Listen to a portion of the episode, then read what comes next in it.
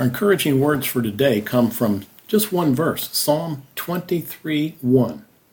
It says this The Lord is my shepherd, I lack nothing.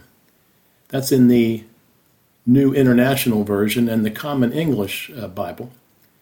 The Lord is my shepherd, I shall not want, is in the King James Version and the English Standard Version. And Jehovah is my shepherd, I shall not want. That's in the American Standard Version. So today, as we say this one verse over and over and over during the day, notice that the NIV and the Common English Bible versions point to our present condition. When the Lord is your shepherd, you have everything you need. There's nothing we need. There's nothing we lack. We have the health we need. We have the wisdom we need. We have the courage we need. We have the wealth we need. We have the support we need. We have the forgiveness we need we have the peace we need. Now, notice that in the King James Version and the English Standard Version, and also the American Standard Version, they point us to a helpful command, a spiritual mandate, a way of living and being. They tell us, I shall not want.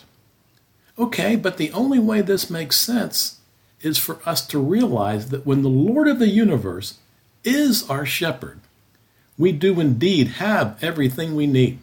We have security, we have protection, we have peace, we have wholeness, and we have abundant and eternal life.